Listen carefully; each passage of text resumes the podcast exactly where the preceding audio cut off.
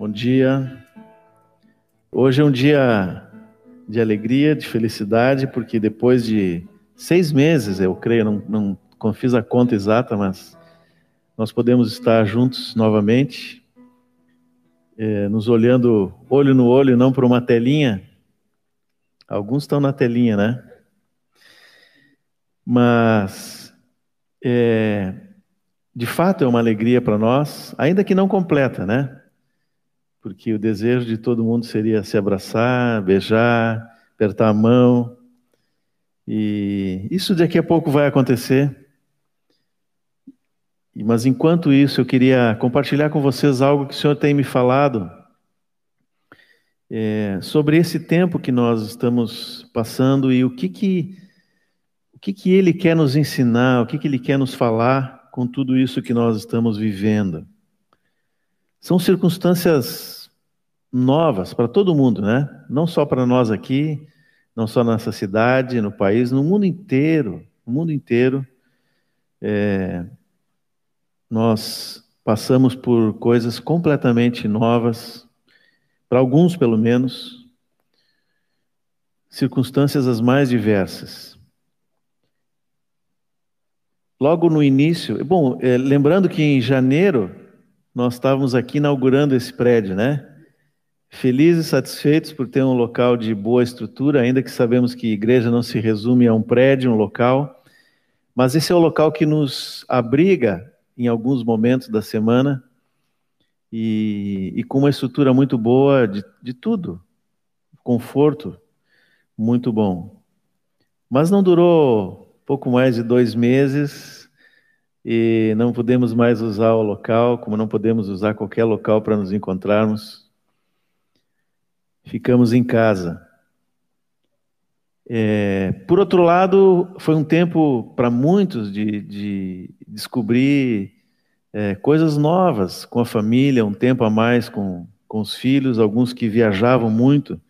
Inclusive, alguns de nós, né, a gente brinca com o Ion, principalmente, que viaja muito que eu acho que ele nunca tinha ficado tanto em casa como nos últimos seis meses, né? É... As dificuldades financeiras é, se tornaram uma incógnita, né? O que, que viria pela frente lá no início. E de fato, muitos tiveram dificuldade, muitos perderam emprego, não só no meio do povo de Deus, mas em todo mundo, né? Muitos negócios quebraram, faliram. Outros, ao contrário, tiveram oportunidades novas que não, não tinham antes. Alguns lucraram com esse período. É, a própria doença era um desafio, ninguém sabia o que vinha pela frente. Muitos sucumbiram por causa da ansiedade, do medo, outros nem tanto. É, enfim, as situações mais diversas. Alguns ficaram doentes, é, e agora me refiro mais ao nosso meio, né? Poucos, graças a Deus, poucos entre nós ficaram doentes, alguns muito doentes, né? O caso do Leandro talvez é o mais lembrado sempre. É, alguns tiveram seus familiares, perderam seus familiares ou amigos próximos. Outros tiveram sintomas leves e outros nem sabem se tiveram ou não tiveram contato com o vírus e talvez nunca vão saber. O fato é que são circunstâncias as mais diversas que nos levam aos extremos. Momentos como esse nos levam aos extremos.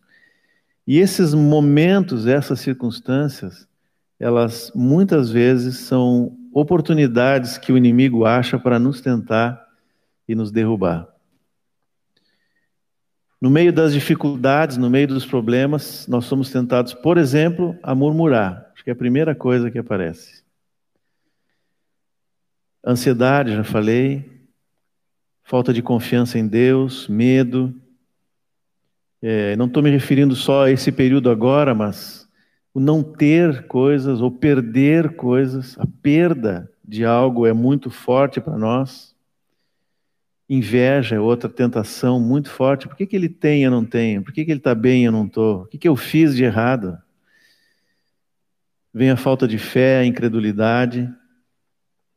Por outro lado, as circunstâncias onde se tem muito, pode gerar julgamento, dizendo, ah, eu sou melhor do que ele, soberba, egoísmo, independência, falta de fé também, porque na verdade a fé é confiar no Senhor e não na minha própria força. E Satanás sabe que nessas horas nós somos mais suscetíveis ao engano e ao pecado. E ele usa situações como essa para tocar na nossa vida e macular a obra do Senhor em nós. Bom, tem, na Bíblia tem exemplos de sobra sobre isso. Né? Algum tempo atrás eu, eu trouxe uma palavra aqui sobre o Jó, e esse foi um homem colocado numa situação extrema, mas não só ele, né? É, a mulher dele também. E tem um, um, uma situação com a mulher do Jó que é muito claro a, o ataque de Satanás sobre a vida dela. Vocês lembram que o Jó, é, Deus havia mostrado para Satanás: olha o meu servo Jó, né? E Satanás lançou um desafio: diz, olha, ele é assim íntegro e reto porque tu está protegendo ele. Tira a proteção, tira a cerca, como é o nome, a palavra que está lá na, no texto, a sebe, para uma versão mais antiga, né? Tira isso e ele vai blasfemar contra ti. E Deus permitiu, e por duas vezes Satanás tocou, tirou os bens, levou os filhos, tirou a vida dos filhos, e por fim tocou no próprio corpo do Jó, que tinha tumores, feridas por todo o corpo. A gente sabe a história.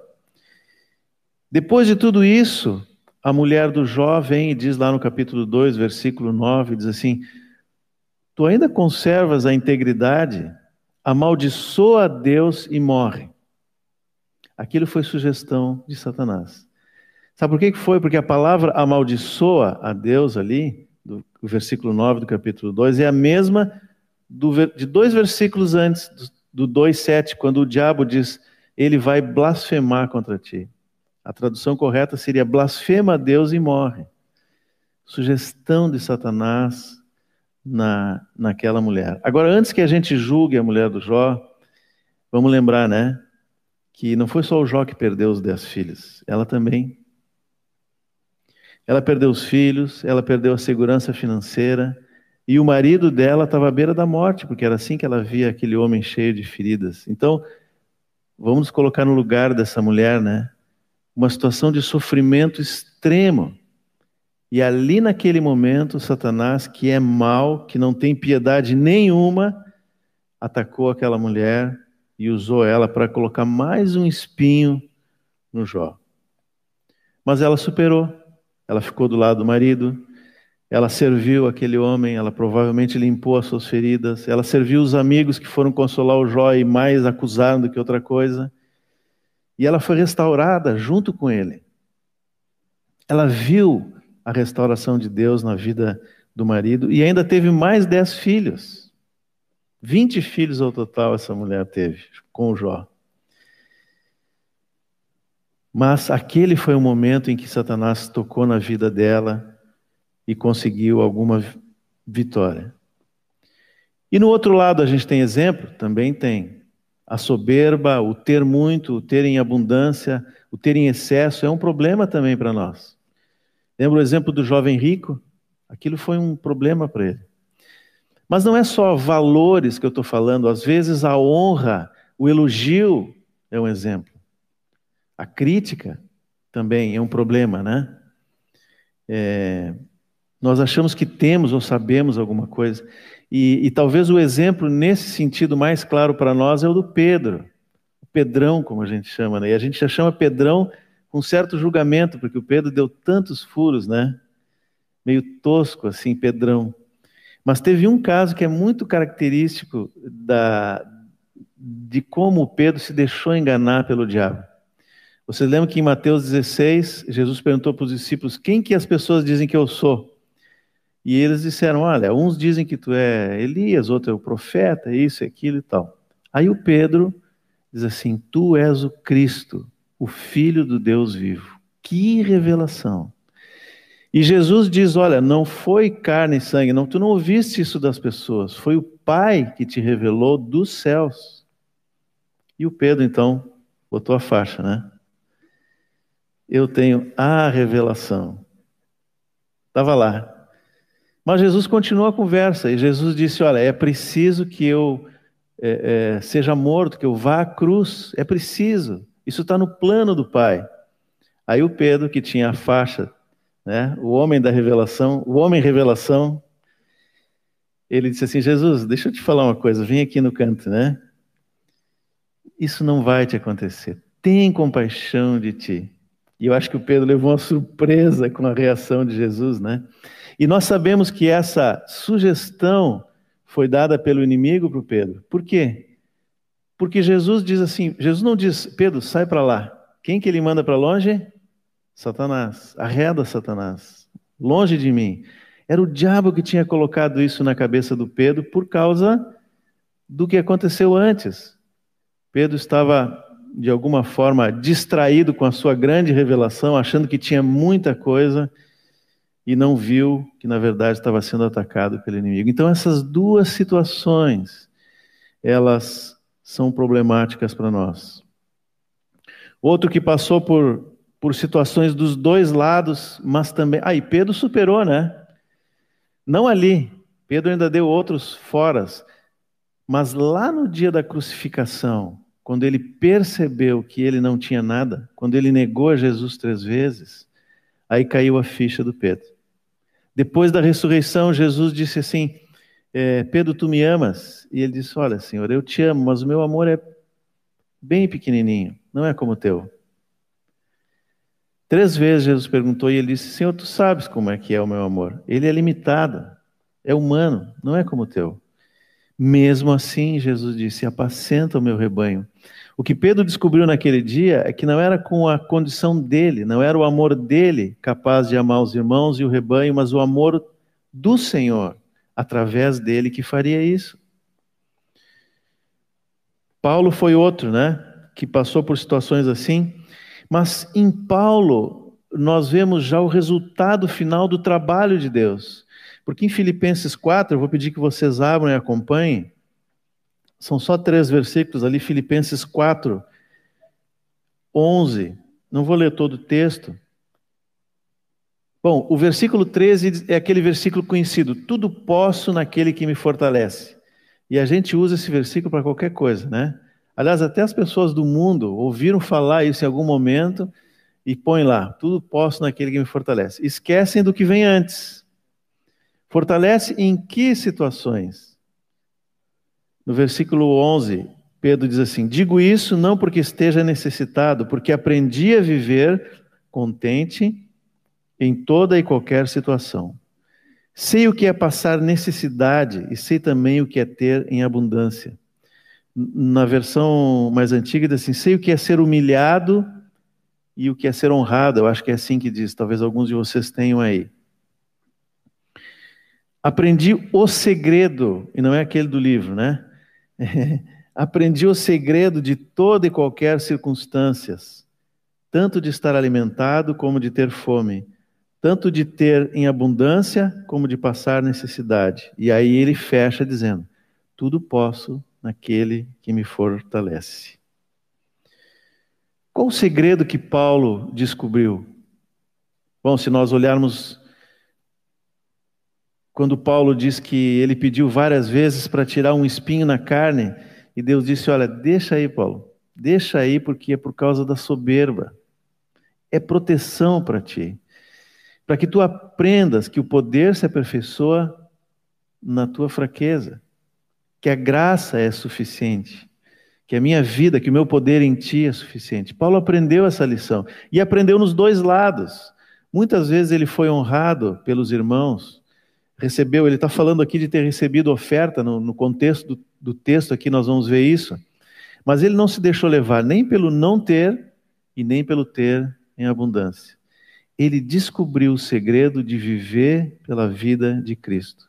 Isso fez com que Paulo pudesse andar contente, satisfeito, tem numa outra versão, em todas as circunstâncias. Esse é o segredo para nós também.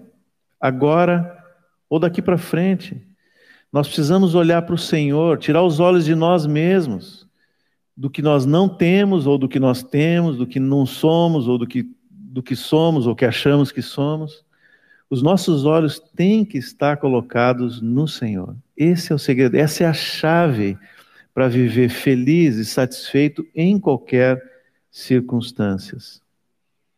Se vem a honra, ou a riqueza, ou a abundância, eu digo, Senhor, não me deixe enganar por isso. Porque eu sei que eu dependo de Ti em todas as situações. Agora eu tenho, amanhã posso não ter mais. Amanhã pode ir tudo fora. Uma vez, nós, o ano passado, nós estávamos num encontro com o Marcelo Marim, onde ele explicou um pouquinho do livro de Apocalipse, ali na Aliança, por um final de semana inteiro. E num momento lá ele perguntou assim, irmãos, quanto vocês têm de dinheiro? E cada um ficou pensando no seu saldo, né? E disse assim, agora abre a carteira e tu vai ver quanto, quanto realmente tu tens em dinheiro, porque é só o que está ali dentro. O resto está no banco. Se alguém for lá e apagar a tua conta, não tem mais nada. Assim somos nós com tudo. Na verdade, o Senhor pode apagar a nossa vida. E a partir desse momento não temos mais nada. Dependemos do Senhor, não somos melhor do que ninguém, não há julgamento em nós, porque temos a mais e o outro não tem. Sabemos viver como se não tivéssemos, como Paulo falou lá aos Coríntios, em todas as coisas. E do outro lado, se vem a dor, se vem a perda, se vem a tristeza, eu também não olho para isso. Eu confio no Senhor, eu entrego a minha vida e as circunstâncias da minha vida a Ele e, e ando satisfeito no meio das necessidades. E o Senhor supre as necessidades que Ele entende que tem que ser supridas. E se a morte chegar? Bom, Paulo diz que a morte é lucro, para nós, pelo menos. E um dia ela vai chegar para todo mundo, a não ser que o Senhor venha nos buscar antes, e ainda assim, o objetivo da morte, que é destruir o corpo de pecado, vai acontecer, ou com a morte ou com o arrebatamento. Esse corpo vai deixar de existir. Um dia esse momento vai chegar. E se vier perseguição? Bom, pode estar certo que vai vir, porque Jesus disse. Eu não sei se nós vamos estar aqui, mas que ela vem, vem. Eu não sei se nós estamos nos últimos segundos, mas eu tenho a impressão, e aí é uma impressão pessoal, de que o relógio do Senhor está nas últimas horas. Não sei se isso representa meses, anos, décadas, não sei. Mas o relógio andou. As coisas que estão descritas na Bíblia como sendo dos últimos tempos, elas estão começando a acontecer. Como que eu vou me comportar nisso? Será que o mundo é, vai continuar nos tolerando como tolerou até agora? É certo que não. Pode ter certeza que não. Porque a igreja é um incômodo para o mundo. Nós somos diferentes, nós somos contrários a tudo aquilo que é no mundo. E Satanás, por sua vez, como a Bíblia diz, sabe que pouco tempo lhe resta. Nós vamos ser apertados, de uma forma ou de outra. Mas, nessa hora, eu não olho para as circunstâncias, eu olho para o Senhor. Tem um texto em Lucas 21, quando Jesus foi perguntado pelos discípulos como vai ser os últimos dias? Qual é o sinal? O que vai acontecer? Os discípulos estão preocupados com tentar identificar, né? E Jesus disse para eles o seguinte: bom, falou de várias coisas, mas lá no versículo 28 de Lucas 21, Jesus diz assim: Ora, quando essas coisas começarem a acontecer, levantem-se. Tem uma versão que diz: exultai e fiquem de cabeça erguida porque a redenção de vocês se aproxima. O Senhor não disse, olha, é, como vocês são muito imperfeitos, então eu vou mandar um, um tratamento assim, master, ou algum castigo, ou coisa do gênero. Ele falou das coisas que iam acontecer, mas ele disse: não olhem para isso. Levantem a cabeça, olhem para o céu, porque a nossa redenção se aproxima. É o Senhor que está vindo para nos buscar. É o Senhor. E é isso que nós precisamos fazer nesse momento. Nós não sabemos o que tem ainda pela frente, nós não sabemos se a pandemia encerrou, não encerrou, se ela vai piorar, se vai melhorar, se vai vir um vírus mais forte, se nós vamos ter emprego, se não vamos ter, nós não sabemos. O amanhã pertence a Deus, nós não sabemos. A única coisa certa que nós devemos nos agarrar é que a nossa redenção se aproxima. É isso que a palavra diz. num momento como esse, ou em qualquer momento da vida, talvez a gente volte à normalidade e siga a nossa vida, não vamos voltar àquilo que falhávamos antes, que era olhar para as circunstâncias, olhar para nós mesmos. Vamos aprender com esse tempo e olhar para o Senhor. E eu queria convidar vocês a fazer isso hoje e sempre. É, quando, quando bate a dificuldade, ou quando vem algum momento de alegria extrema, lembra do que o Senhor Jesus disse: levante, ergue os teus olhos e lembra que o teu futuro está lá com o Senhor. A nossa redenção se aproxima. Amém? Senhor, te damos graças, Senhor, por essa é, palavra, Senhor, que é tão verdadeira para esses dias. Na verdade, para todos os tempos, Senhor. Isso sustentou os nossos irmãos século após século, Senhor.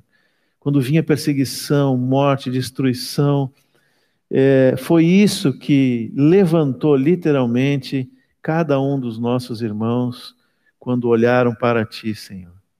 E hoje nós estamos na mesma situação, nós somos tão dependentes de ti quanto eram nossos irmãos do passado, Senhor. Senhor, nós não sabemos quando tu volta, nós queremos que tu volte logo, a nossa oração é essa, Maranata. Mas enquanto tu não vem, Senhor, nos, nos ajuda, nos ensina a ter esse segredo que Paulo teve, que Pedro teve, todos os outros tiveram, Senhor, de olhar para ti. Tu és a nossa redenção, tu és a nossa salvação, tu és o anelo da nossa alma, Senhor.